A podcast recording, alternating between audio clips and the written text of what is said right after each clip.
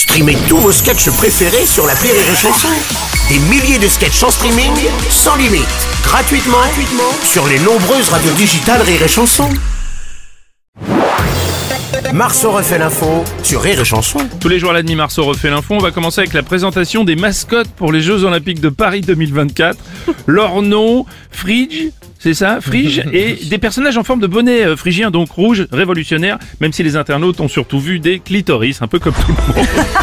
Une alerte BFM TV avec euh, Olivier Faugier, Marc-Olivier Faugier. Oui, bonjour Bruno. On Oui. a la réaction du patron des JO euh, de Paris 2024, Tony Estanguet, à cette présentation des mascottes. Tout le budget est pas passé là-dedans quand même.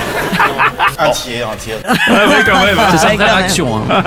Euh, Monsieur Robles. Oui, président Non, Hollande. moi, pas du tout. Je n'ai pas vu des, des, des clitoris. Non. non, j'ai- plutôt vu une grosse vache qui rit géante. Parce que je veux dire, j'en ai mangé des, des, enfin, des vaches qui rient. Oui, oui. Vous m'avez compris. Oui, oui, bien sûr, bien sûr, bien sûr. Salut Johnny, ça va là-haut? Je me fais chier. Ouais.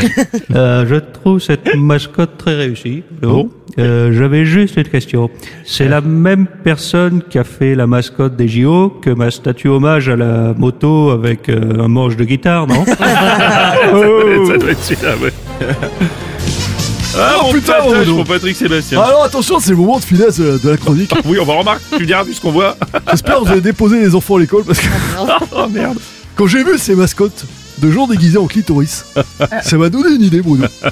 J'ai décidé, tiens-toi bien, de me déguiser en bite. Alors attends,